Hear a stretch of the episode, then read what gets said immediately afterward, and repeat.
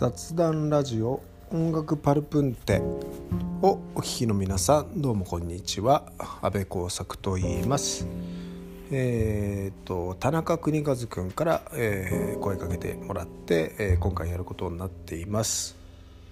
えーと、簡単にプロフィール自分のプロフィールを、えー、1991年にザ・コレクターズに加入しましてえー、まあさまざまセッション、えー、他のバンドだったりユニットも、えー、やりながらやってきまして、えー、まあ主なところを言うと2001年にラブジェッツという、えー、ユニットというかバンドですかねもやったり、えー、2005年からチリヌロワカというバンドも、まあ、これも長くやってたんですけどもで、えー、と最近はですねザ・カスタネッツえー、それからファンキーズというですねバンドだったり、えー、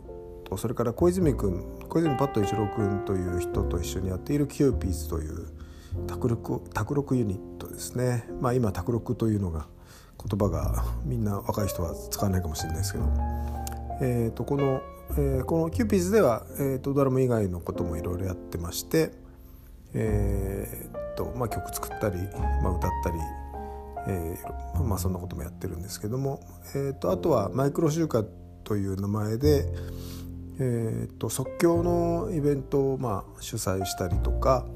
えー、それからソロアルバムマイクロ集会という名義でソロアルバムも1枚作ってるんですけどもで、えーと、今回あのこの音楽パルプンテで、えー、紹介したい、えー、ミュージシャンがですねロバート・ワイヤットという人なんですね。ロバート・ワイヤット、えーとまあ本当に、えー、まあミュージシャンズ・ミュージシャンっていうんですかね。ちょっと言いにくい言葉ですけど。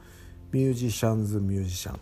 えー、まあ本当にミュージシャンだったらもうみんな知ってるんじゃないかなって感じだと思うんですけれども、えーとまあ本当簡単に、え、説明するとまあ、え、40年代後半の生まれの人で、えーとイギリスのカンタベリー多分出身もカンタベリーだと思うんですけどいわゆるカンタベリーシーンの、えー、うちの一人の人ででこのカンタベリーっていうのは日本でいうと鎌倉みたいな街かなとあの勝手に思ってるんですけどもロンドンから確か電車で4 5 0分ぐらいだったと思うんですけど、まあ、そういったところもねなんとなくこう鎌倉とかと近いからって感じがして、まあ、1回だけあの昔旅したことがあったんですけど、まあ、そこの、えー、そのシーンから出てきた人でえー、っとまあもともとまあドラマであり、えー、と最初からまあドラム叩きながらボーカルもやる人なんですけどもで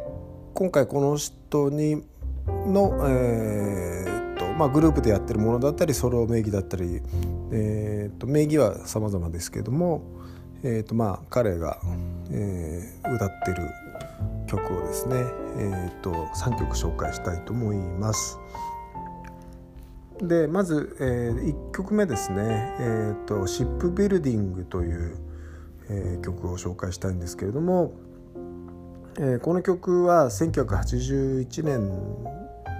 かな、えーまあ、80年代前半に、えー、発表された曲で、えーと「Nothing Can Stop Us」っていうあの緑色のジャケットに、えーと、と確かもともと収録されてたはずなんですけども実は最近 調べたらあの、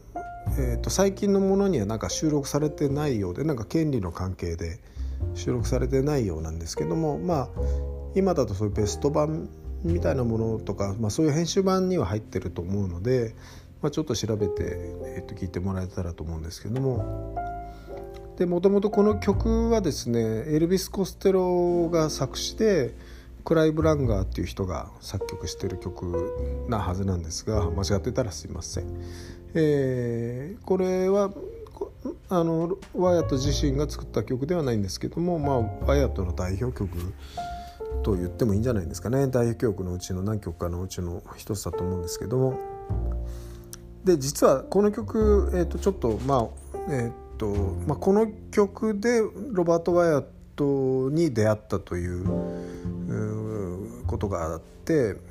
もともとエルビス・コストロは結構好きでまあえー、と聞いてたんですけど、えー、とちょうどコレクターズ入ってまだそんな経ってない頃にライブの打ち上げとかでもう何軒も行ってでもう終電もなく、えー、夜中も飲んでで間もなく始発も出るぐらいの時間になってでもまだ12時間あるんでどうやって時間潰そうかと思ってで当時一緒にやっていたベースの織君、えー、織誠さんですね、えー、織君と一緒にいた時に、まあ、彼が家が近いんでうちにちょっと寄ってコーヒーでも飲んでから始発乗ったらってことになってで彼の家をお邪魔させてもらってコーヒーも入れてもらってでちょうどその時になんか確かコステラの話とかなんかそういう話の中でシップビルディング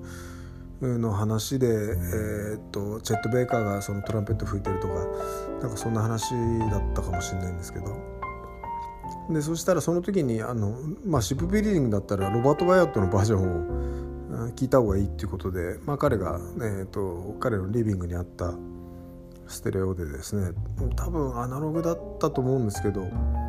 えーと、シップビルディングロバート・ワイトバージョンのシップビルディングをかけてくれてでもその時のその何て言うんでしょうね衝撃？うん何でしょうね、まあ、すごく感動してあのこうステロバージョンももちろん、まあ、好きですけど何か何でしょうね何とも形容しがたいこう、えー、オンリーワンな感じの、えー、と音楽だったんでああちょっとこの人はちょっといろいろ聞いてみたいなと思って。でとにかくまあこのその時のえー、ことがきっかけで、えーと、彼の作る音楽をいろいろえー、と探していった感じなんですけども。で、えーとまあ、このシップビルディングあの、まあ、YouTube でね、えーと、見ていただきたいんですけども確かなんかスタジオライブみたいなものとかそういうのも確か映像としてあったような気がするんですけどまあ、ちょっとあのね YouTube もあのその時々で、えーとまあ、削除されちゃったりとかいうようなこともあるんで今もしかしたらないかもしれないんですけども、まあ、とりあえずこのスタジオ版のやつをですねチェックしてもらえればなと思いますがまあとにかくあのえー、っと僕の中でなんとなくロバート・ワイトの音楽っていうのはこういつでも色あせないっていうかこういい意味でこう簡単にその時代のものとしてこう一括りできないなんかこう時空を超えてるというかなんかそういうところが、えー、そういうジャンルも超えて、えー、本当オンリーワンの感じがですね。自由でオンリーワンな感じがすごくあの勝手にシンパシーを感じてあの、まあ、どの曲聴いてもすごい感動してしまうんですけども、ね、シップビリティングねよかったらチェックしてみてください。で、えーと、2曲目はですねもう本当にまあもう名曲揃いであのいろんな時代の、えーと、いろんな人とのコラボレーションしてるものだったりとかさまざまあるんですけども、まあ、ロバート・ワイアットを語る上で、えーとまあ、彼が、まあ、多分これがその正式なデビューのバンドだと思うんですけども、えーとソフトマシーンというバンドがありましてまあえーと、いわゆる日本ではいわゆるプログレという、えー、プログレのそのカンタベリーシーンっていいんですかね。大体あの CD ショップとか行くと、えー、UK のプログレのところのカンタベリーっていうコーナーに多分置いてあると思うんですけどそのソフトマシーンのですね、えっとまあ、初期メンバーとして、まあ、途中で、まあ、ロバート・ワイとは辞めてしまうんですけどそのデビューアルバムですかね、えー、に入っている「Hope for Happiness」という曲を、えーと、紹介したいと思います。でまあえーと、なんでこの曲かというと、まあ、ドラムを叩いてる時のロバート・ワイアットドラムを叩きながら歌うロバート・ワイアットっていう意味で、えー、ちょっと選びました。でえっ、ー、とその彼のその自由な感じオンリーワンな感じ、えー、そういうジャンルレスな感じだったりとかでもなんかどっかいつもロックな感じ、えーと、そういうところとあとはもちろんその彼のドラミングですね。えー、そのそういうところになんか勝手に、えー、すごいシンパシーを感じてでそのロバート・ワイトのドラムっていうのが、まあ、僕の印象なんですけどもあのいわゆるプログレのドラマーっていうとなんかあのどちらかというとこうテクニック思考っていうか、えーと、確かなテクニックでこうアカデミックに、えー、しっかり演奏ができて、えー、難解な、えーと、そういうねことをこう難なくやるようななんかそういうこう流れるようなこう綺麗なそういうイメージがあるんですけども。でもなんかロバート・ワイアットのドラムはあのもちろんテクニックもすごいんですけどなんかどっかパンキッシュというかなんかいい意味で雑なというかワイルドな、なんかセッティングもそうだし楽器の使い方もそうだしなんかなんでしょうね。なんか僕の中ですごい、えー、ロックロックを感じる、えー、パンクを感じるんですけどもなんかそういういわゆるプログレのドラマなんだけどなんかすごいパンキッシュななんかねそういうこう、えー、ザ・フーのキースムーンと、えー、なんか共通のフィーリングというかですね。まあ、まあ、キースムーンとはちょっと違うかな、まあ、とにかく、まあ、ななかなかこう、えー、武骨なというかなんかそういうところがすごくいいなと思って。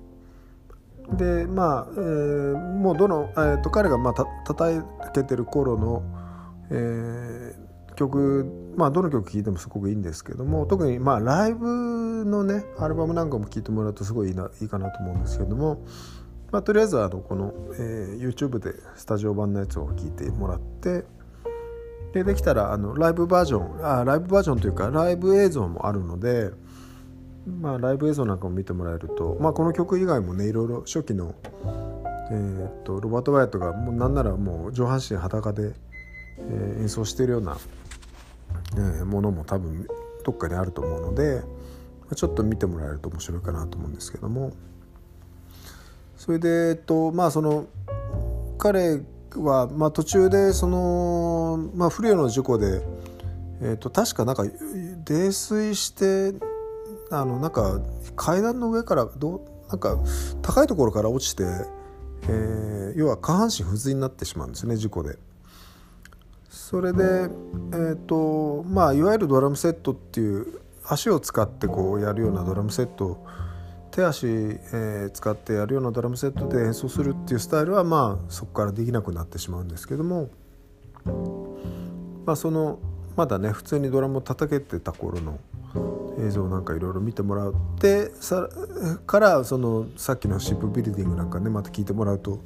またこう聞こえ方も変わってくるかなと思うんですけども。まあよかったら「Hope for Happiness」聞いてみてください。でえっとまあロバート・ワイアットはですね本当にもう私は勝手に心の師匠というふうに いつも言ってるんですけど心の師匠。ねなんかなんかいろんなふうにかすごいなんかシンパシーを感じてとにかくなんか、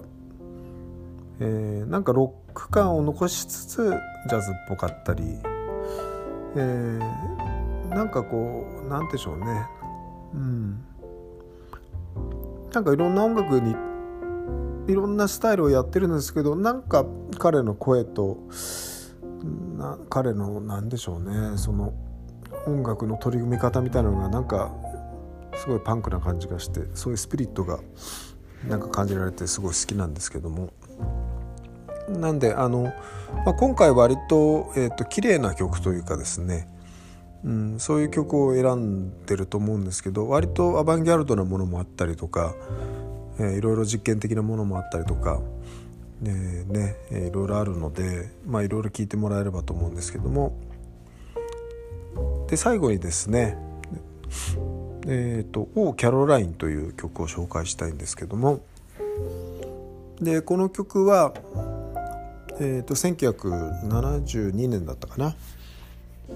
えー、70年代、えー、前半のもので、えーと、彼がソフトマシンを脱退してですねでその後に作った、えーと、マッチングモールというバンドがあるんですけどもこのマッチングモールの、えー、とファーストアルバムに入っている、えーまあ、バラードですね、えー、と綺麗なバラードなんですけど。でピアノの感じとねこのメロトロンな感じが印象的な曲なんですけど。でこの曲はあのドラムはあのリムショットがずっと入っていて淡々とこう、えー、24ですかね。2拍4拍に入る、えー、とリムショットが入ってリムショットというのはあの、えーと、クローズドリムショットといってあのカツカツカツと、えー、ね叩く奏法なんですけどその、えーと、クローズドリムショットがずっと永遠入っていてずっとシンプルにね、えーと、同じような循環で循環のコードで進む曲なんですけどね。でまあこれはもう本当に何でしょうまあロバート・ワイト好きな人はもう多分皆さん好きな、まあ、名曲中の名曲って感じなんですけども、まあ、その当時のいろいろこう、えー、音の雰囲気がねその時代の感じもよく出ててあのすごくいいと思います。でまあ残念ながらこの曲ちょっとライブバージョンみたいなのは僕は聞いたことないんですけどもしライブバージョンみたいなのがあったら是非聴いてみたいなって。いうまあロバート・バイアットじゃない、えーものがなんかいくつかあるみたいですけどもできたらロボット・ワイヤットが歌ってるような、えー、ものがどこかで見れて聞けたらなとは思ってるんですけども、ねえー、とこれもすごい綺麗な曲なのでぜひチェックしてみてください。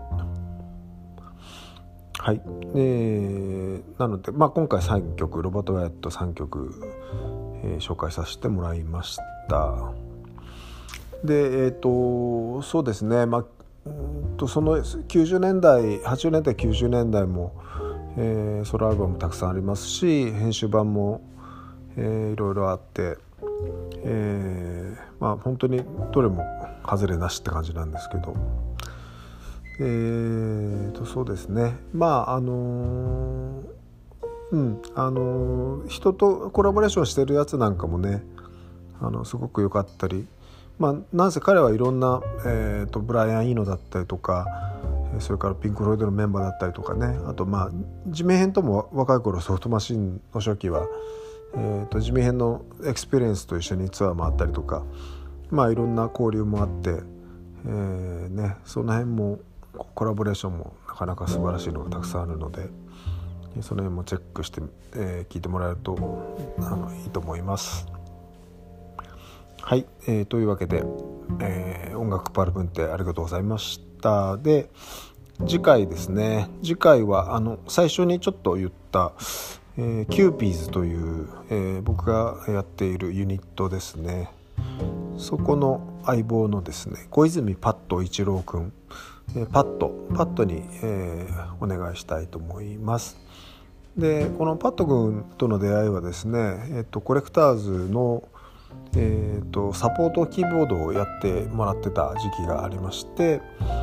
でその頃に、えー、あの家が割と近かったんで当時。で一緒にあの車で帰ったりしてでその中でいろんな、えー、音楽の話をしていたら、えー、なかなかこう共通して、えー、好きなところが共通してる部分もあったんで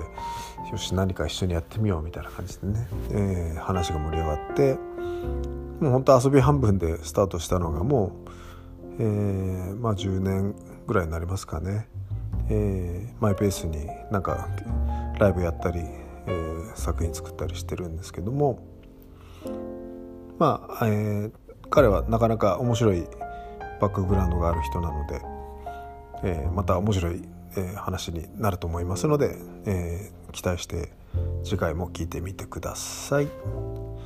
えそれではちょっとね、え長くなってしまいましたけれどもありがとうございました。安部工作でした。それではさようなら。